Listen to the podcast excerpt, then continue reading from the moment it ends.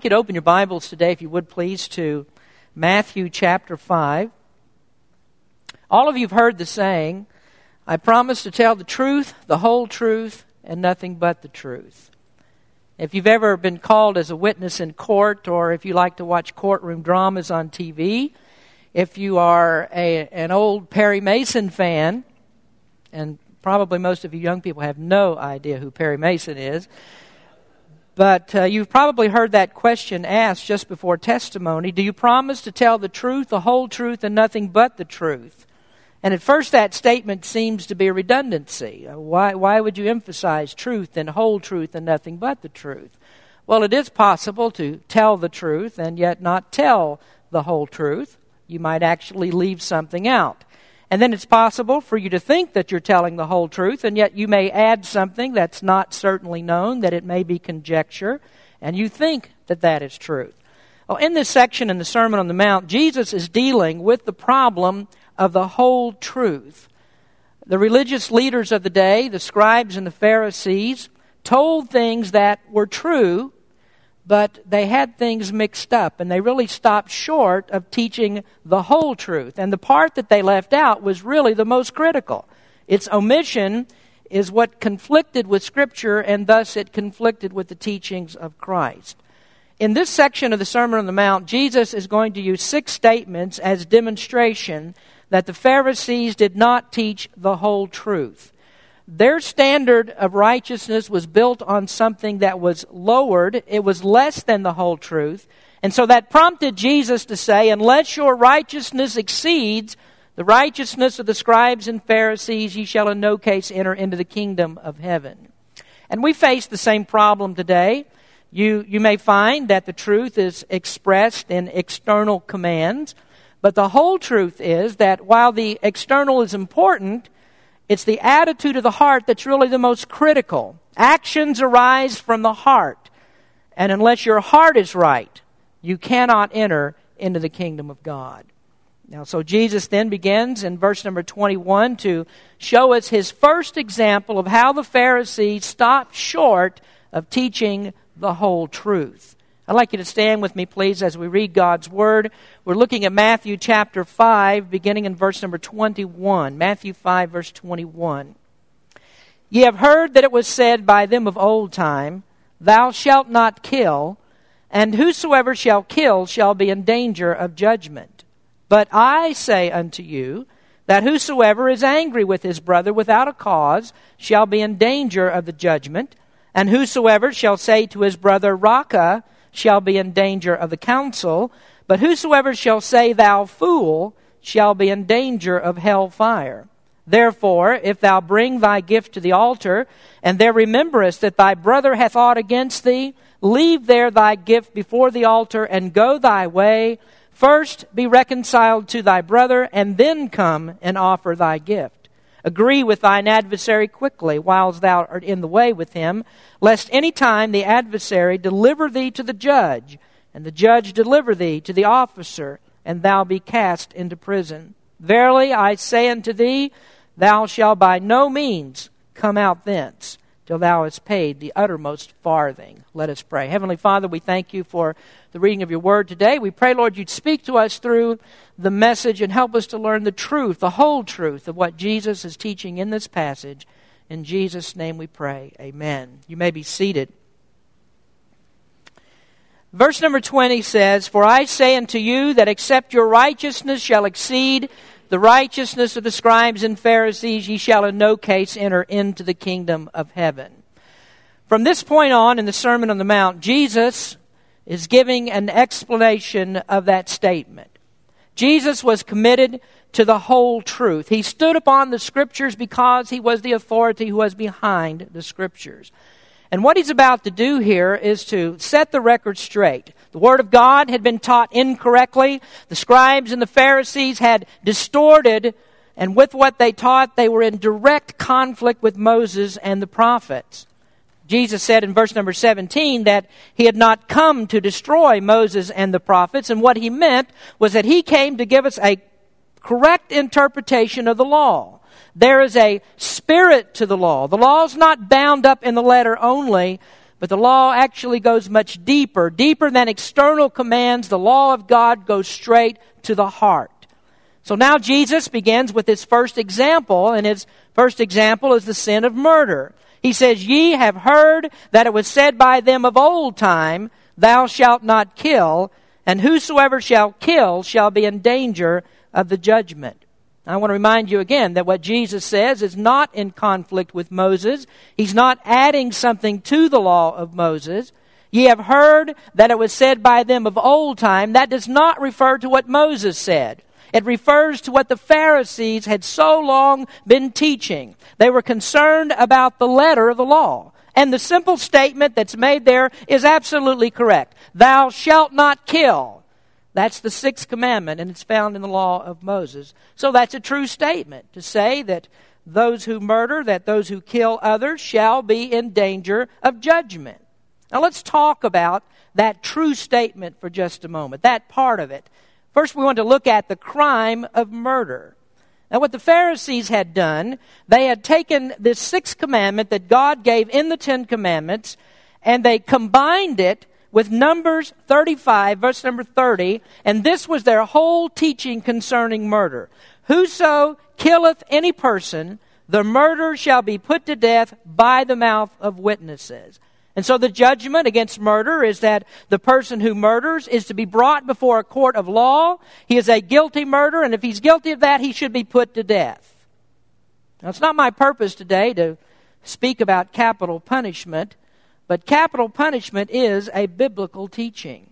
That is an imperative. It's God's law, and God's law says that murders are to be punished by having their lives taken from them. Now we have the idea that by outlawing capital punishments that somehow we're living by some kind of a higher moral standard. But it's not a higher moral standard. In fact, it lowers God's standard, and it's a sin because that breaks God's law as surely as a murderer breaks God's law. Now, the Pharisees were teaching the truth when they said murder is a crime and murder is to be punishable by death. Where does the sin of murder come from? Well, it's authored by Satan. In John 8:44, Jesus said, "Ye are of your father the devil, and the lust of your father ye will do." He was a murderer from the beginning. Now the beginning goes back a long, long way.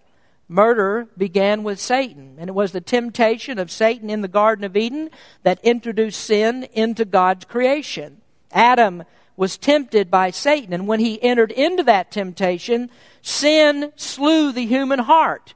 And then after that, Adam was cast out of the garden, and it wasn't long before murder affected the first human family.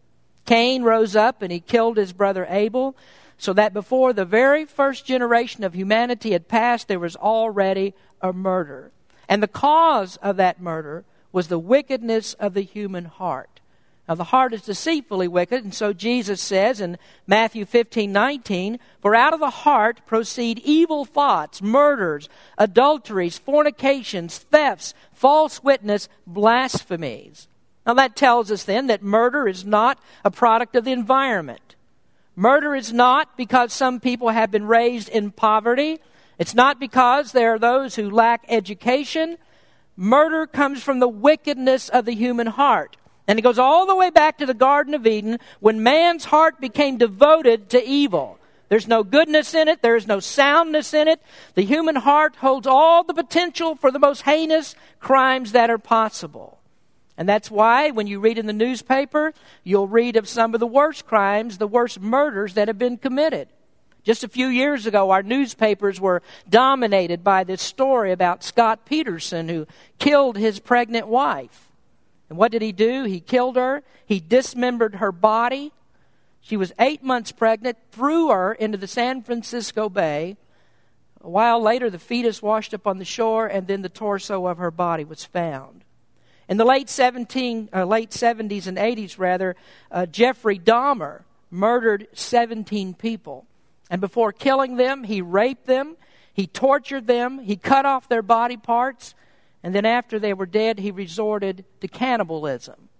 Now, those are some of the most gruesome crimes that we can think of, and they come from the depths of depravity of the human heart. Now, I want you to remember that because that's going to be important when we get to Jesus' teachings concerning murder. So, murder is authored by Satan. It's a terrible sin, and so thus it is an abomination to God.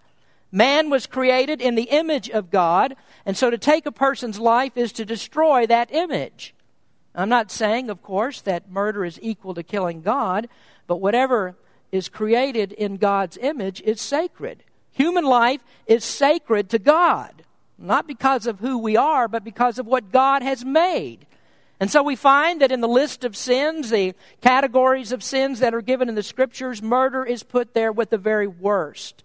Solomon wrote in the Proverbs, These six things doth the Lord hate, yea, seven are an abomination unto him a proud look, a lying tongue, and hands that shed innocent blood a heart that deviseth wicked imaginations, feet that be swift in running to mischief, a false witness that speaketh lies, and he that soweth discord among the brethren. Now, you might do well to look at that list and see the types of things that have been categorized with murder. There are seven things there that the scripture says are an abomination to God. And you can take a look at Romans 1 verse 29, Galatians 5 verse 21, Revelation 22 14, and you'll see there that the Word of God says that the kingdom of God is not a place for murderers. Now, every one of us ought to let that let those scriptures ring in our ears when we contemplate that there are over 17,000 murders that are committed in the United States every year. There are over one and a half million abortions that are performed in the United States. Man murders. He destroys the image of God at an alarming rate. And friends, that is an abomination to God. And so the Pharisees were teaching rightly. They said, Thou shalt not kill. And they said, Whoever does, you'll be in danger of the judgment. And that was the truth. That's what's written in God's Word. But unfortunately, it's not the whole truth. It is the truth. But it's not the whole truth. And so Jesus is going to set the record straight. Now, secondly, I'd like us to look at the conviction of malice. The teaching of the Pharisees was that if you refrain from this external act of murder, then you've kept God's command. Now, the whole teaching that they had concerning the sixth commandment is they thought, don't take a person's life, and if you don't, then you have kept God's commandment. You haven't broken his law. Now, we basically define murder the same way today. If you look up murder in the dictionary, it'll tell you there the unlawful taking of, of another person's life. And so the Pharisees, like many people today, they were satisfied with themselves. They were righteous because they had not committed that external act. And so they had their interpretation of the law, which actually lowered it to a standard that they could keep, and they were satisfied with themselves, and so therefore they thought God is also satisfied. But remember what Jesus says. He says, Unless your righteousness exceeds the righteousness of the scribes and the Pharisees, ye shall in no case enter into the kingdom of heaven. And the Pharisees told the truth, but they hadn't told the whole truth. Righteousness is not a matter of the external deeds only, it's a matter of the heart. Now, Jesus is going to go straight to the heart, and this is the theme of these six statements that he makes all the way down to verse number 48. Righteousness is a matter of what is in your heart. Now let's look here and let's see what does Jesus say about this in verses 21 and 22. He says, "Ye have heard that it was said by them of old time, thou shalt not kill, and whosoever shall kill shall be in danger of the judgment. But I say unto you that whosoever is angry with his brother without a cause shall be in danger of the judgment. Now, the Pharisees had kept that external command. Their rabbis of old kept telling everybody, and they referred back to them don't kill, don't do the external act, and so therefore you have satisfied that sixth commandment.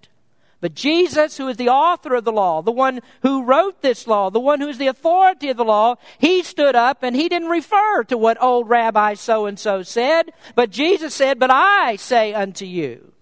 Now, this is the correction then of the misinterpretation. What we have here is not a change in the law, this is the proper expounding of God's law.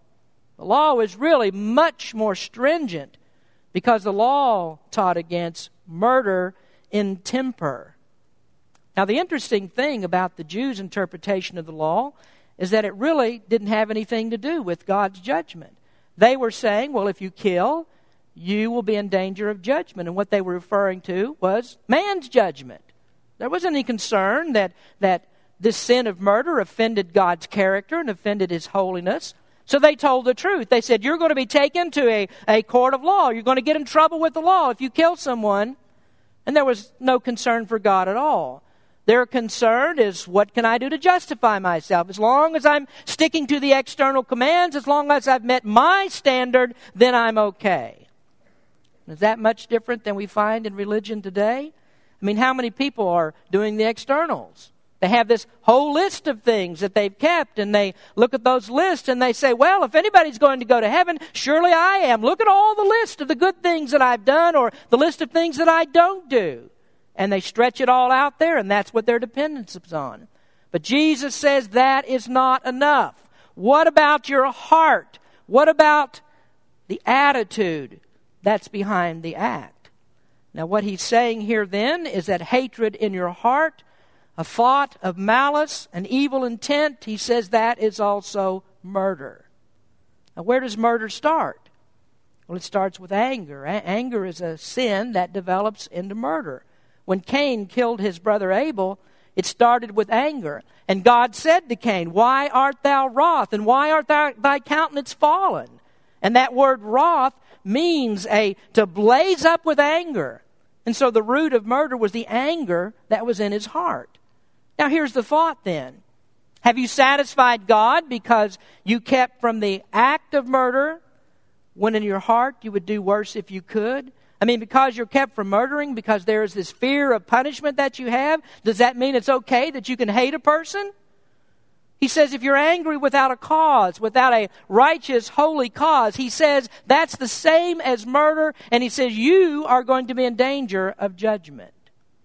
Now, can you imagine what our court system would be like if we stuck to Jesus' principle here? What if someone appeared before the judge and the judge says, Well, we have this case on the docket, and so what is the charge against this person? And the district attorney steps forward and he says, Now, judge, this man is here because he's angry and he deserves the death penalty. He was out there in the yard, he was arguing with his neighbor, and you could hear the thing all over the neighborhood. He's guilty of murder. Well, you know what the judge would do.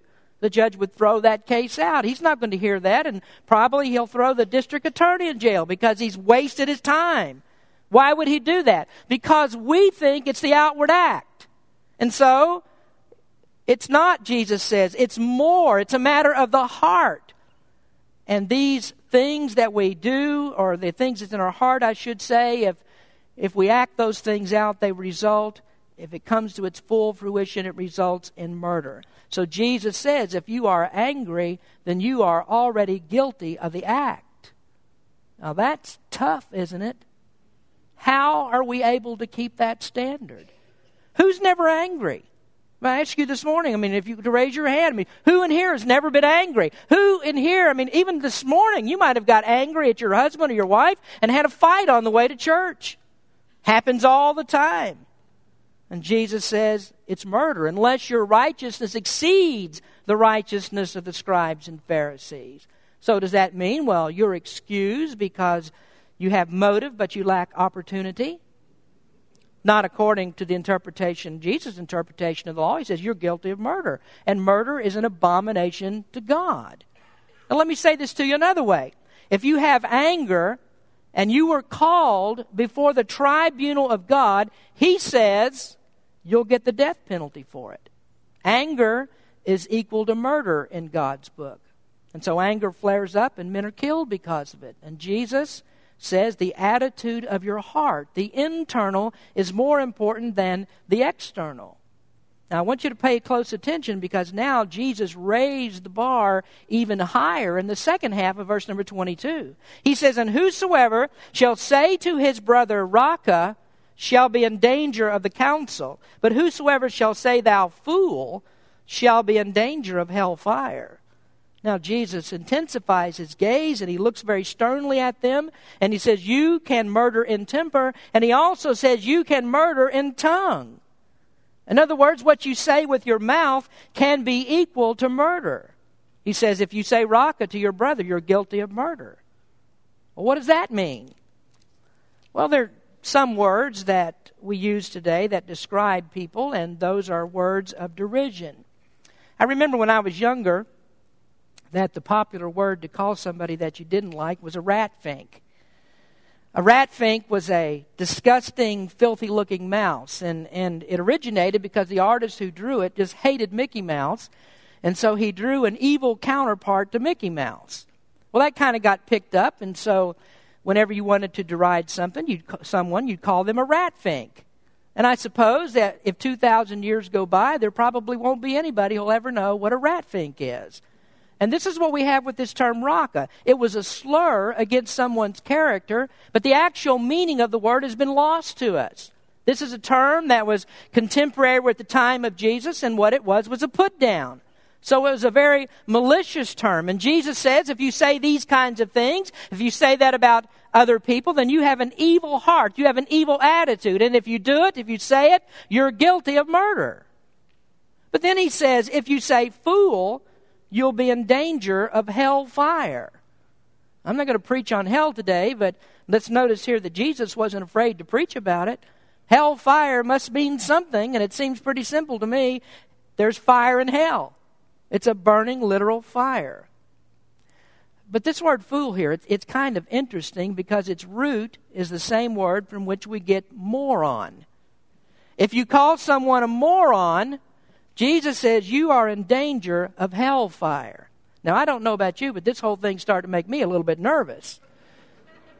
If, if you've ever ridden with me in a car, moron is a word that I use quite frequently.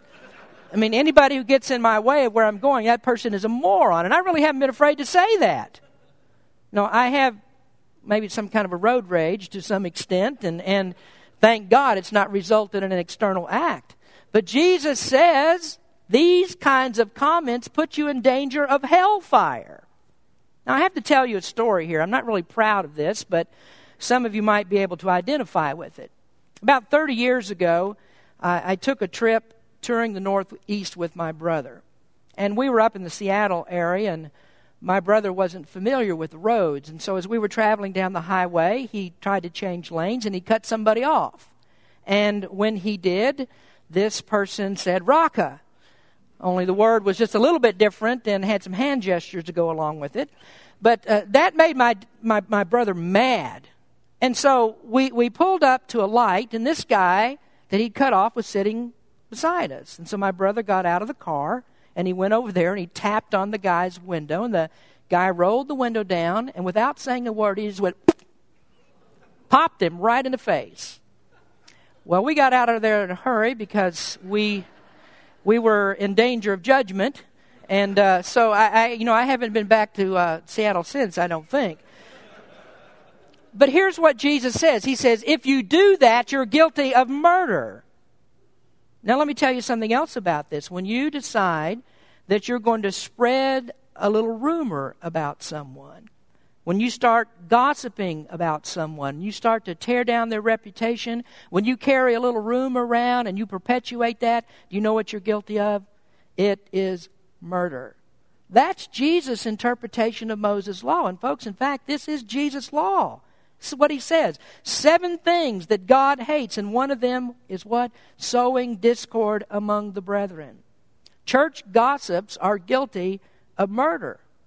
Now, that's tough, isn't it? That is a high standard, unless your righteousness exceeds the righteousness of the scribes and Pharisees.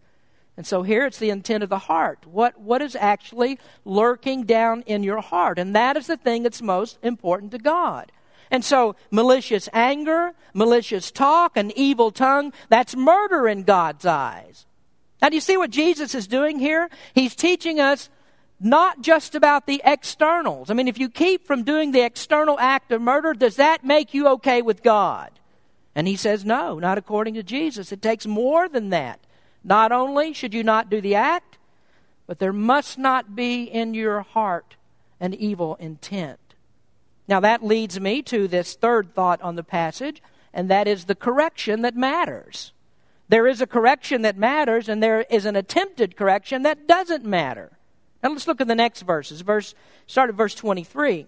Therefore, If thou bring thy gift to the altar, and there rememberest that thy brother hath aught against thee, leave there thy gift before the altar, and go thy way. First be reconciled to thy brother, and then come and offer thy gift. Agree with thine adversary quickly whiles thou art in the way with him, lest at any time the adversary deliver thee to the judge, and the judge deliver thee to the officer, and thou be cast into prison. Verily I say unto thee, thou shalt by no means come out thence till thou hast paid the uttermost farthing. Now, how do we correct this thing? I mean, here we have a monumental problem. What Jesus has done, he's raised the bar so high that here we begin to see the impossibility of reaching this standard. Now, the Pharisees just simply lowered the standard to an external act. But what Jesus has done, he's raised it to the internal intent. So, how can all of that be fixed? Well, the Pharisees were the religious gurus of their time. They were great about these things of uh, sacrifices and offerings. They had all the sacrifices down. They knew exactly what to bring for whatever sin they might have committed. They knew exactly what kind of offerings that they had to make. And so they had a method of fixing things with God. And their method was sort of like this let me buy my way out of it. Let me make some kind of an offering, some kind of a sacrifice, and then I'll make amends for everything I've done. I'll make my amends to God that way. So they would bring their offering to the altar and they would lay it there and they would think, well, God's satisfied with that. I've taken care of the problem. I've given God what He wants. But Jesus says you can't do that. You, you can't buy your way out of this. It's like the fellow who goes to the priest for confession. And he says, Bless me, Father, for I have sinned. And the priest says, Well, okay, what did you do? And so he lays out the sins. And what's the priest do? He says, Well, here's how you can fix this. Say five Hail Marys, ten Our Fathers, give the church 35 bucks, and you're good to go. And, and you know what they've done? They've paid their way out of it. Now they feel good now. Uh, they've, they've done what they think is the right thing, so they go out and they sin again, and they come back to confession again, and they fix things again. But do you see what's wrong with it? There's no change of the heart. What they've done is something that's external. Nothing at all has changed on the inside, and that is actually where the real root and core of the sin is. Now, here's what I'm telling you that kind of stuff does not matter to God. God's not looking at that. He's not going to accept that kind of sacrifice. So, what does matter? Let me give you three things rather quickly, then we'll be through. We're not going to rest on this subject, though, because Jesus has five more examples, and all of them lead us to the very same conclusions. So, what do you do? What is the correction that matters? Well, you start with this reconciliation with your brother.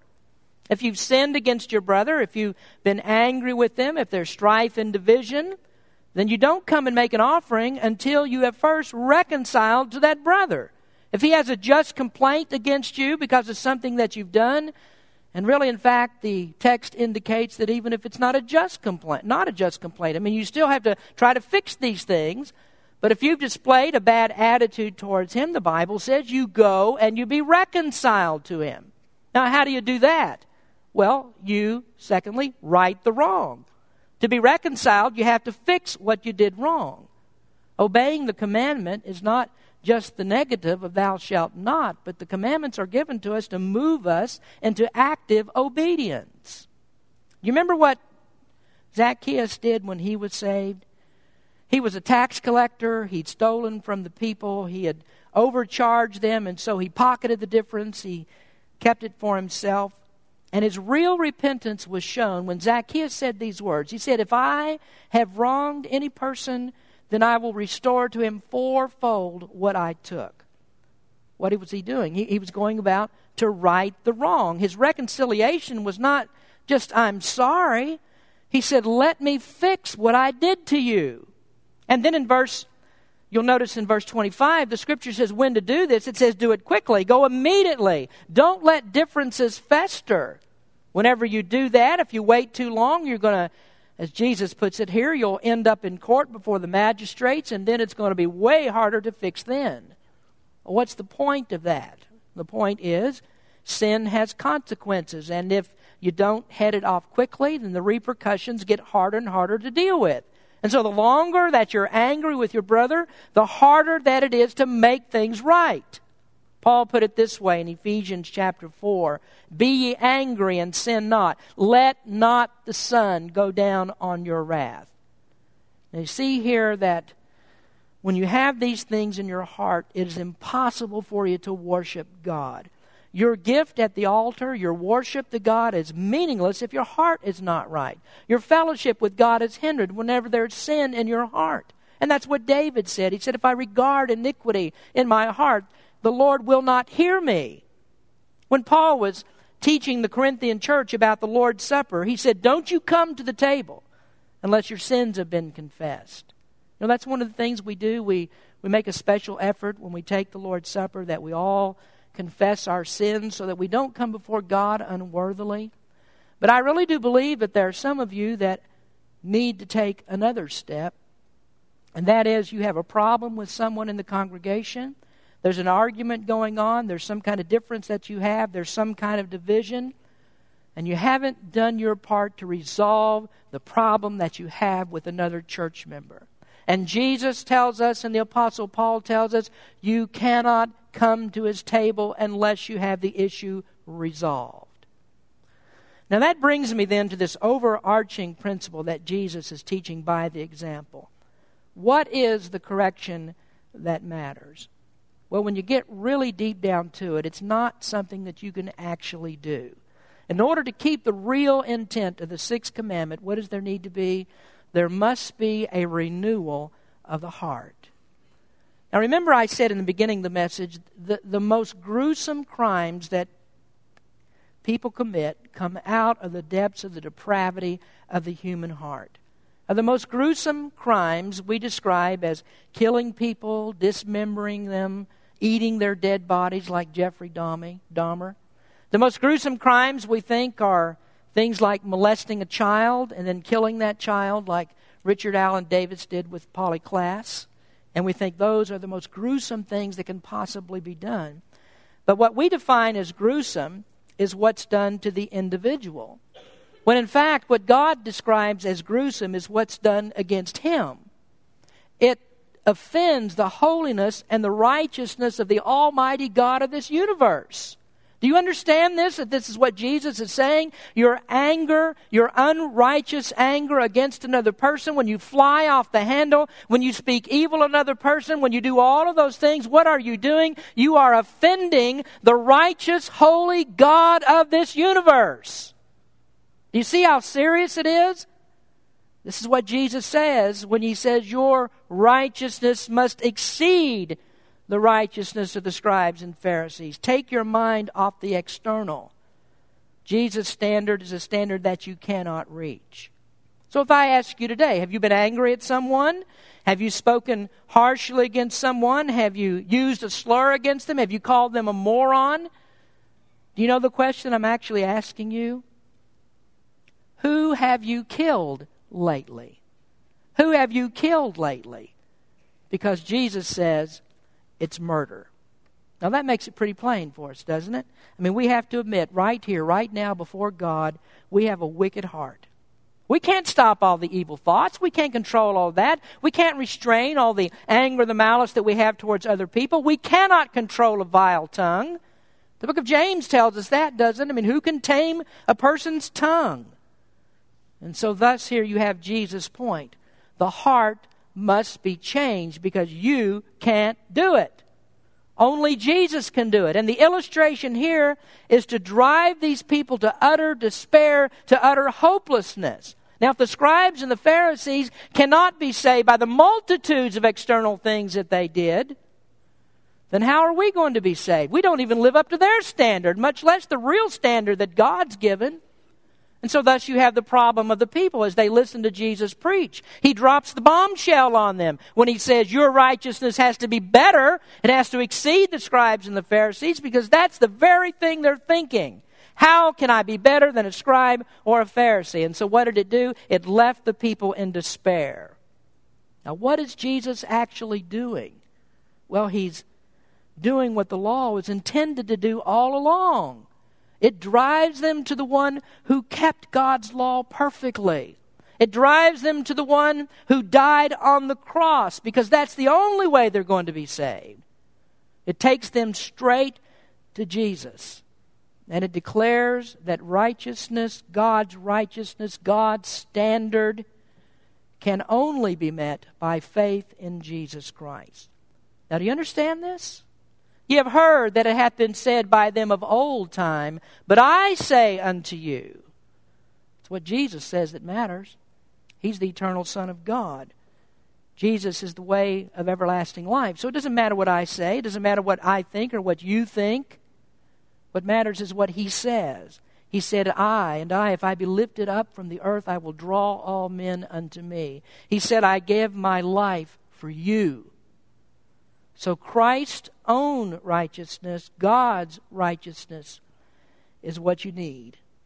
That's what Jesus is saying. That's all that he's trying to say. Keeping the law as God intended, keeping God's standard will do nothing other than drive you to Jesus Christ because you cannot change your own heart. The righteousness of Christ is received only by faith in the precious blood of Jesus Christ shed on the cross of Calvary. And that's the only way that any person will ever be saved. Let's pray. Our Heavenly Father, as we come to you now, we take this great teaching of Jesus and we see that how he gives a correct interpretation We've always been thinking that we've kept your law perfectly because we don't murder, we don't do what someone else does, we don't have the same kind of problems that they have. But here we see a very common thing that's common among every member of Berean Baptist Church and every person here today, and that is the sin of anger. A sin of malice, a sin of speaking evil against other people, using the wrong words, showing hatred in our hearts. And that is breaking the sixth commandment, thou shalt not kill. It is murder. The intent of the heart is what's most important. And so we take the teachings of Jesus and we understand that these are to bring us to the foot of the cross because there we see the only one who could take our sins for us, the only one who ever kept God's law perfectly.